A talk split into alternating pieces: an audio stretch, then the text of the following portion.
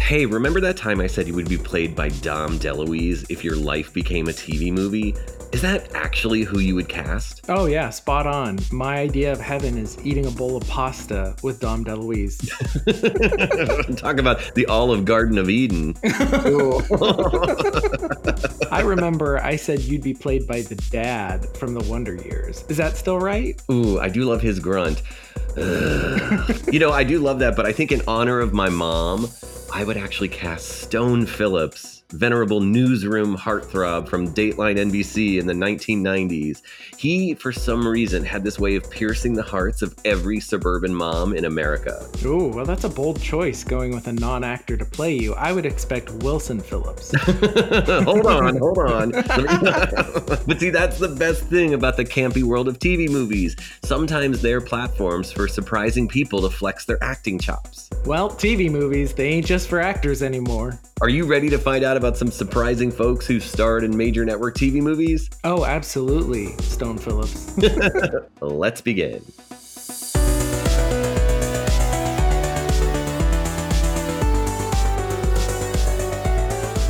You know, fun fact about Stone Phillips, he was Yale University's starting quarterback when he played for them in the 1970s. All right, well, save that for the episode where we talk about surprising actors who were quarterbacks. and you know, I would actually have um, some information about Jim McMahon for that podcast. One chapter's worth of information.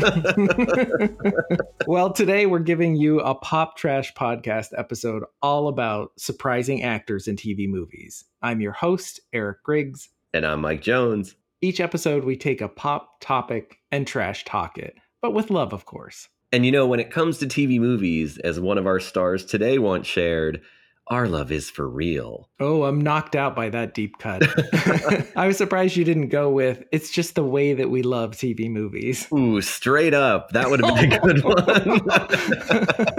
How many Paula Abdul puns can we make? Yeah, let's get it. well, she's forever our girl when it comes oh. to TV movies. Come on. But you know, I'm glad we're doing today's episode because I think there are like two defining traits of TV movies, especially from like the 70s through the 90s. To me, one of them is that they were sometimes considered television events. And, you know, one way to make them an event was to cast a surprising person. And then a second is because there were so many of them, they were so prolific that there's just a bottomless ocean full of famous people who actually ended up acting in them, even if they weren't traditional actors. These TV movies felt like they were like a low stakes way to put somebody unexpected in there and then like get people to watch that. You get to find out, hmm, what would it be like? What if in an alternate reality, if the singer that you really love would act in a movie? And a lot of times, you know why they're a singer. it is interesting, you know, when they say, oh, they're a triple threat, you know, they can act, dance, and sing. I feel like more and more that's not the case. There are there are a few. You know, you have to really be talented. We can't all be Cheryl Ladd. I'm exactly, exactly. Pretty much. No, I hear that. I think that's right and and that's okay, but I love when people get a little courageous and try to like see if they can fit into one of the other lanes. I think it's even more enjoyable when when they succeed. Of course, there's there's plenty of times where it's like, oh, they tried to make the jump and didn't make it. But a recent one, Pam Anderson, starring in the Broadway uh, version of Chicago, playing Roxie Hart, two really great reviews. And I love that, like, because nobody thought, oh, she's a great actress, or hey, she could step on the stage and sing. And little did we know, she knocked it out of the park. And and that's kind of fun too when you find those diamonds in the rough that you weren't expecting. Oh, totally. That's one of the best things about the musical Chicago, by the way, is that it's still on Broadway. And I think in order to kind of keep butts coming into seats, they do a lot of stunt casting. There you go. It's like one of those things where stunt casting can actually like rejuvenate audiences. And I love that TV movies were in on this game too.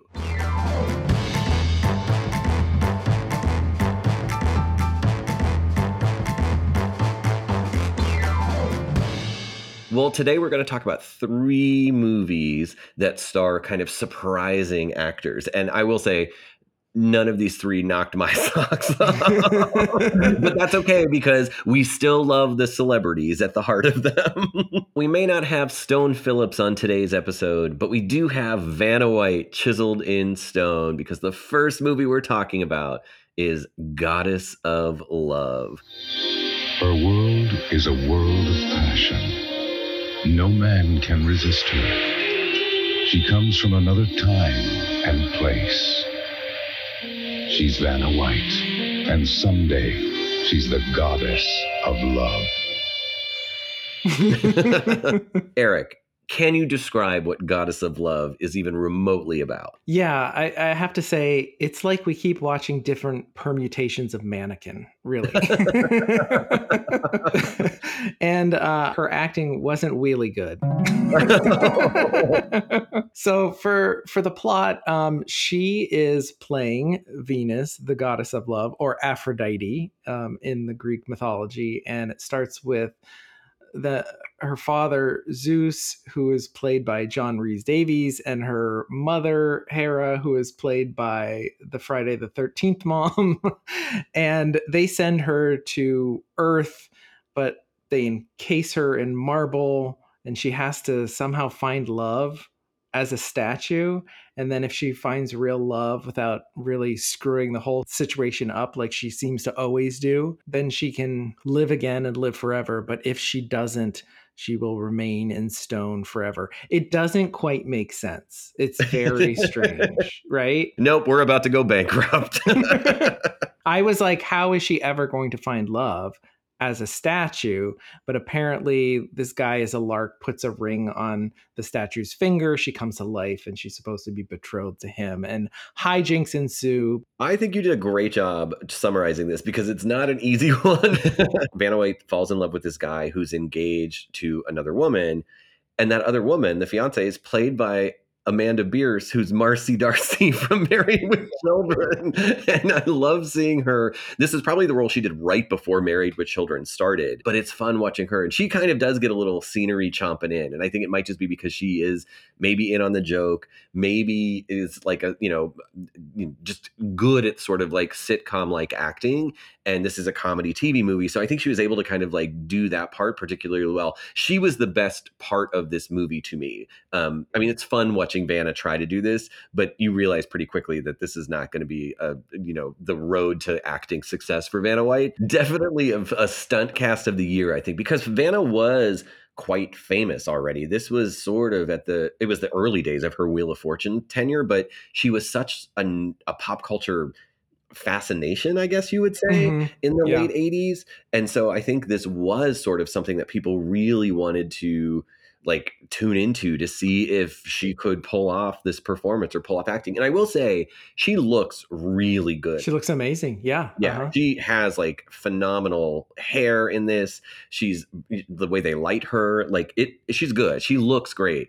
It is the choppy lines though, and the Greek speak, I guess, or the mythology speak that they make her say. I think they kind of knew Uh, that her acting might not be at the level it needed to be, but they were like, hey, if we give her this role of Aphrodite or Venus, she can we can hide it behind the kind of clipped delivery of that Greek goddess speak. For me, a lot of the fun of going back and watching these old TV movies or old movies is that you know, scrolling through the IMDb, who is that? Oh my gosh, this person shows up. Like you find the fun where you can, where it has its deficiencies on like plot or acting. You get something like, oh, let's throw in Little Richard, which he's terribly underused here. I, I just can't believe how much they wasted him. It could have landed much more in a in a camp cheesy sort of cult classic way than it than it has, which is more just sort of like a, a legacy TV movie that was like a cute effort to try and build Vanna's acting career. Yeah, and it falls into that category of like the fish out of water where you know all the jokes are about oh how strange these modern things are but all of the jokes were stale they're like oh the radio oh what is the you know it's like you can do that type of a joke and make it really fresh and funny and different and campy like you're saying but it was just kind of like a bit of a retread, so middle of the road. There are some decent lines, though. I really enjoy when Vanna White's Venus goes, I'm not here for your cold roast chicken. I'm here for your love.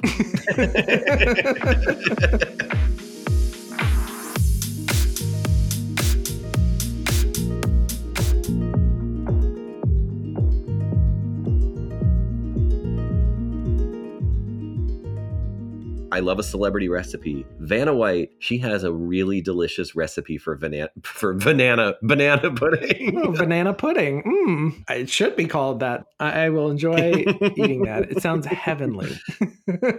I'm curious. Do do we know where this fell in her career in relationship to when she posed for Playboy? This would have been after it because she appeared in Playboy in 1987, which was also the same year she released her book, Vanna Speaks, uh, Mm, which was a big bestseller.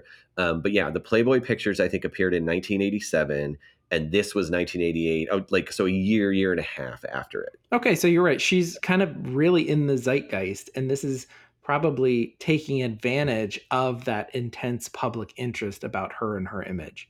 Totally, totally. Well, before we wrap up this, I always love to talk about, you know, the night these things aired. And this was a November sweeps, you know, TV movie on NBC. So it aired on November 20th, 1988, week before Thanksgiving. How do you think it did? Do you think it did well? I bet some people tuned in based on curiosity, but I can't imagine this this knocked it out of the park. Believe it or not, if you're ready for it, knocked it out of the park. Did it? Wow, hallelujah. the third most watched program. It did not beat 60 Minutes. Who it can? did not beat I mean- Murder She Wrote. I wouldn't expect that. Yes, but it did beat everything else on television that night, including uh, on an opposite network on CBS. There was another TV movie called The Diamond Trap, starring Howard Hesseman and Oh. Brooke Shields as an art gallery owner who pairs with a detective to solve a jewel heist. Now I want to see that. Oh, why are we not reviewing that?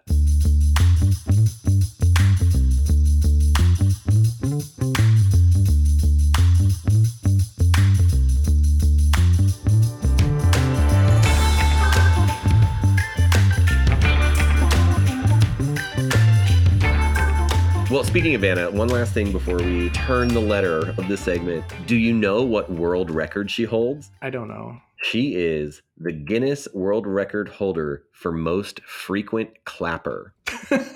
No, I'm not making it up. In January of 2013, they said that she had clapped at least 3,480,864 times across the show's three decade tenure. So, how about that? Vanna White has clapped more than any other person on this planet.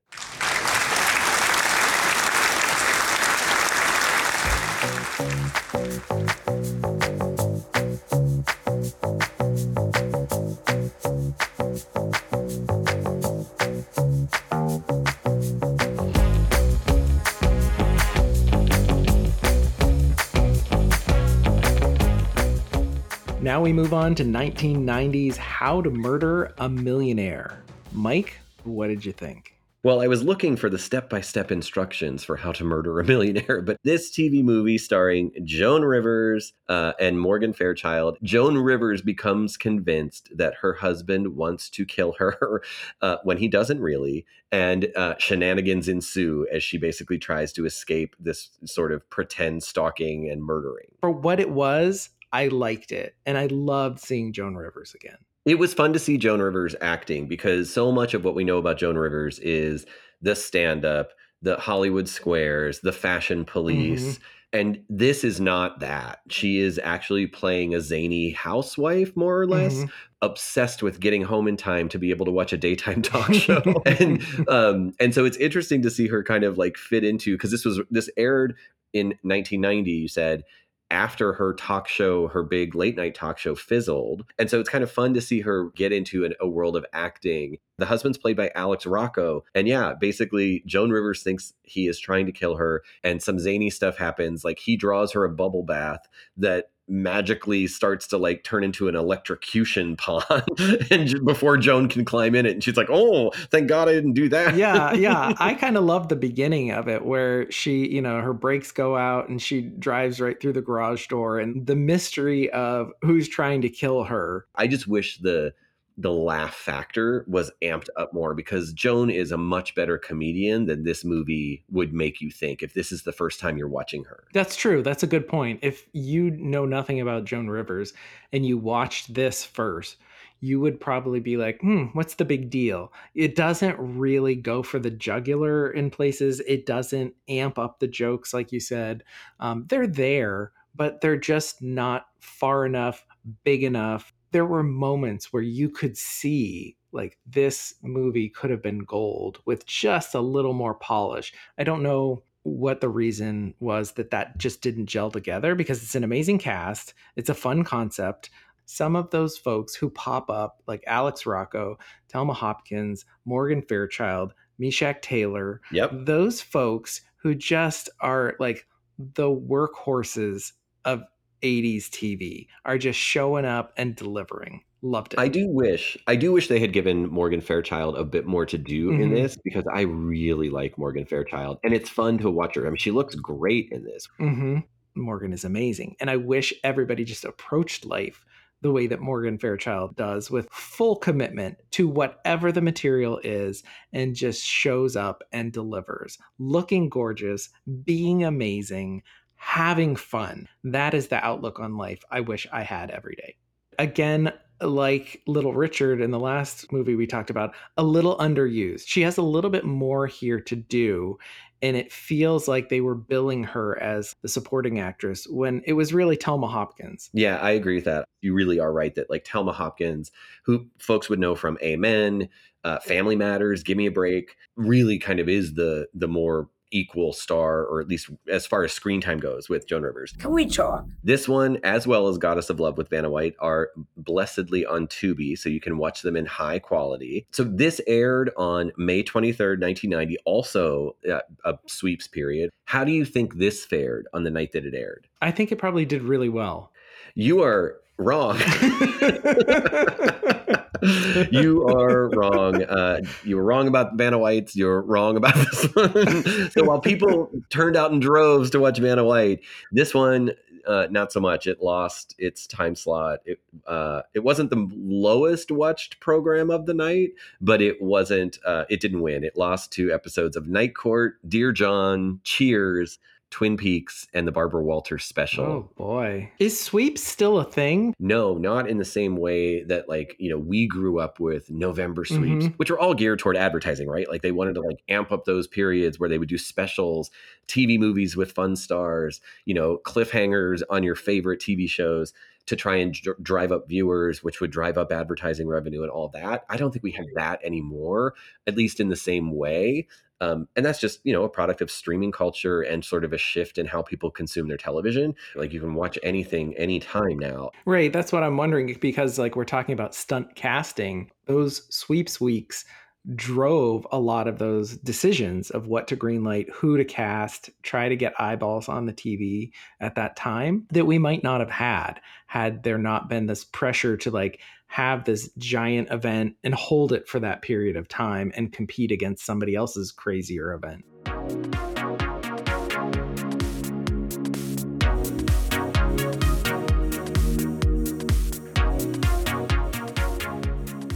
All right, well, we have one last surprising TV actor that we really wanted to touch on today, in part because her acting debut, really the only acting that I think she ever really did, was in a TV movie that aired in 1997. And of course, if you listen to the intro, you know we're talking about Paula Abdul. uh, and I don't want to go too deep into this. She starred in a 1997 ABC TV movie called Touched by Evil it is particularly bleak. It fits the mold of, you know, 90s TV movies that touch on um, sexual assault, violence. But I do want to talk a little bit about Paula Abdul at this moment because she was such a phenomenal blockbuster superstar. I mean, I think in the late 80s, early 90s, she became the first debut artist to ever have four number ones or five number ones from her debut album. Uh, and so, like, she landed onto culture with just an enormous force behind her. But by the time this aired in the late 90s, 1997, her star was kind of starting to wane a little bit.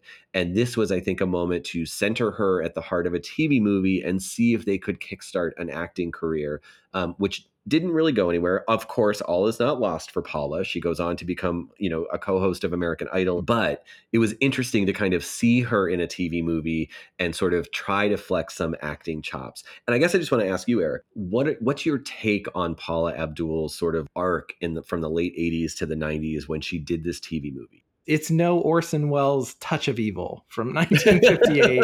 it is just evil. Fair to say, but I challenge Orson Welles to record Vibeology. Uh, give me that vibe. Come on. Her ability to be a dancer and just she was killing it on the charts. It's just she's supremely talented. That's undebatable, right? Yes. And you see her act in Rush Rush. So you you think hey, maybe she could do this. It, it isn't just the material. It's there is a sense of she you're watching her act.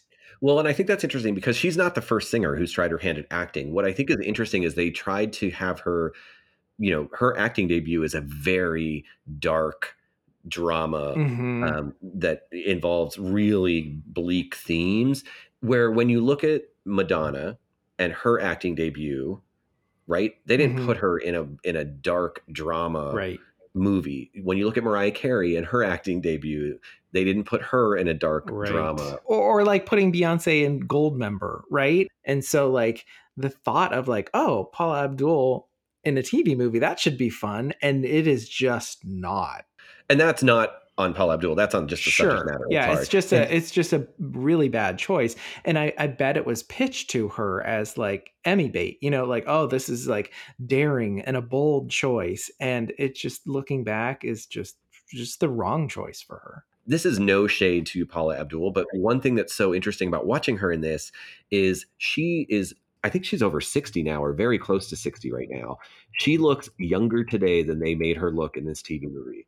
They gave her like hair and outfits that make her really like again it's maybe that phenomenon of for whatever reason people who were 30 and 40 in the late 80s early 90s look so much older than 30 and 40 year olds today. And maybe that's a recurring thing through history. I have no idea, but it so stands out here because when you're watching it, you're like, oh my gosh, Paula Abdul, you look like you're in your late 50s or 60s here. The hair and makeup people took touch by evil literally. Retouch her with evil.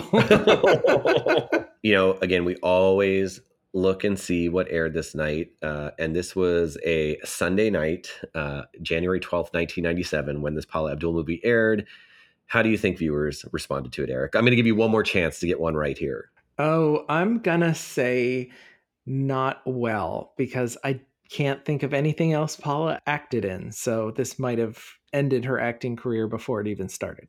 You are finally correct. it did not do particularly great. It lost its time slot to the People's Choice Awards, to the X Files. Uh, so yeah, it just wasn't one thing. It wasn't something that people really flocked to. To be honest with you, until we really planned out this episode, I had no idea that Paula Abdul had even tried to act in a TV movie. So I think just people don't even remember it. Yeah, she's probably glad. No, no.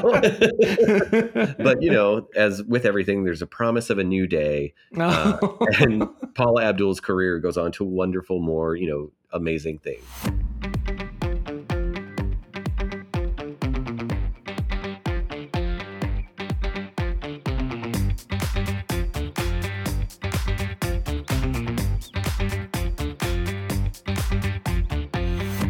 Right. Well, you know, Paula Abdul is obviously a big stunt caster, but she's not the only one, right? Vanna White, you know, Joan Rivers. There's a few more that I wanted to see if you could guess if I give you some clues. You ready for a little game? oh, Pat, I'd like to solve the puzzle. Ooh, and you didn't even wait for me to give you R, S, T, L, N, and E.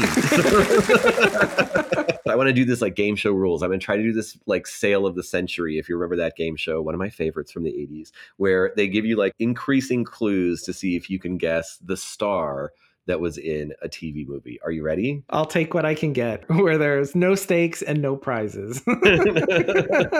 So, handful of clues here. Let's see how quickly you can get it. And then obviously we can talk quickly about the TV movie they were in.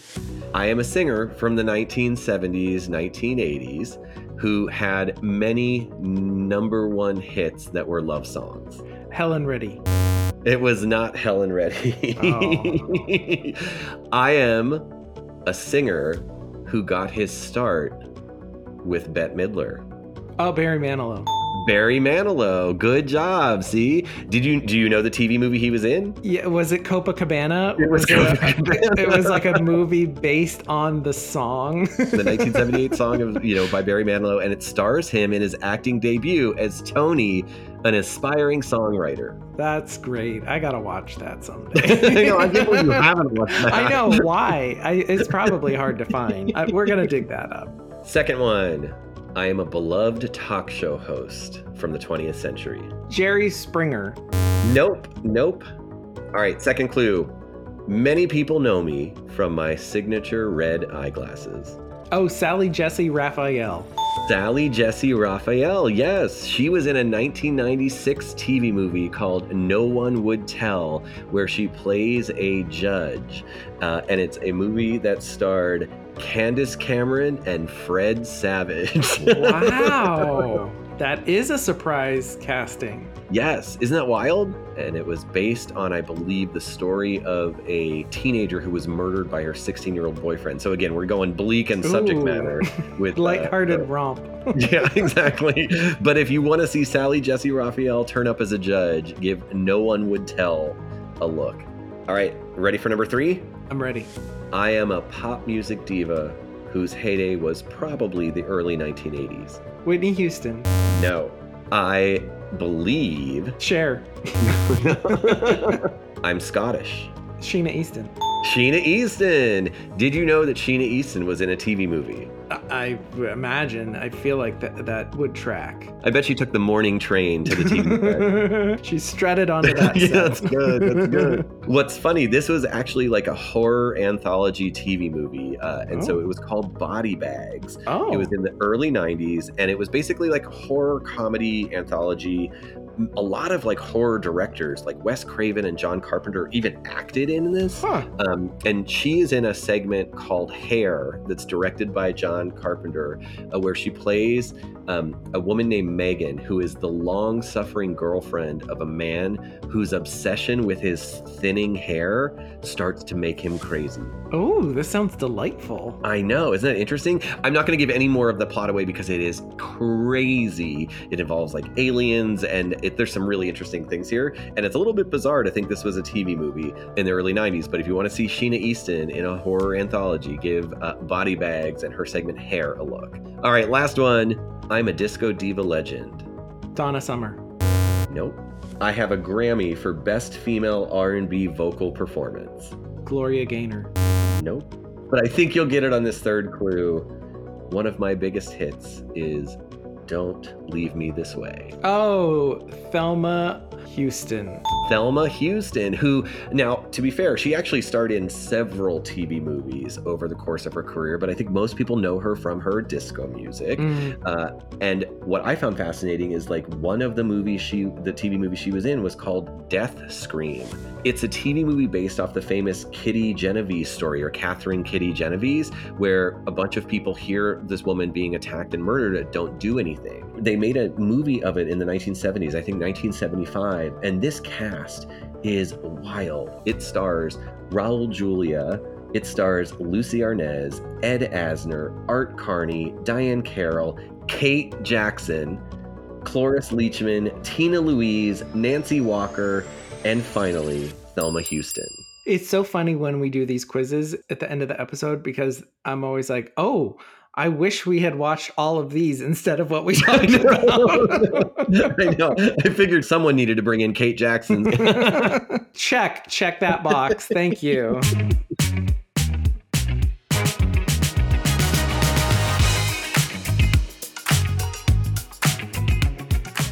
Well, like two Evel Knievels, we've reached the end of this episode about stunt casting. Thanks for listening. We will be back soon with another episode on TV movies. In the meantime, please leave us a comment or a like or review wherever you are listening to this podcast. And of course, you can always find more pop trash goodness at our website, poptrashmuseum.com. We're also on that garbage heap we all call social media. You can find us on Facebook, Twitter, Instagram, and TikTok. Oh my gosh, and do you know in the time it took to do this episode, Vanna White has recorded 12,000 more claps? Clap off this episode.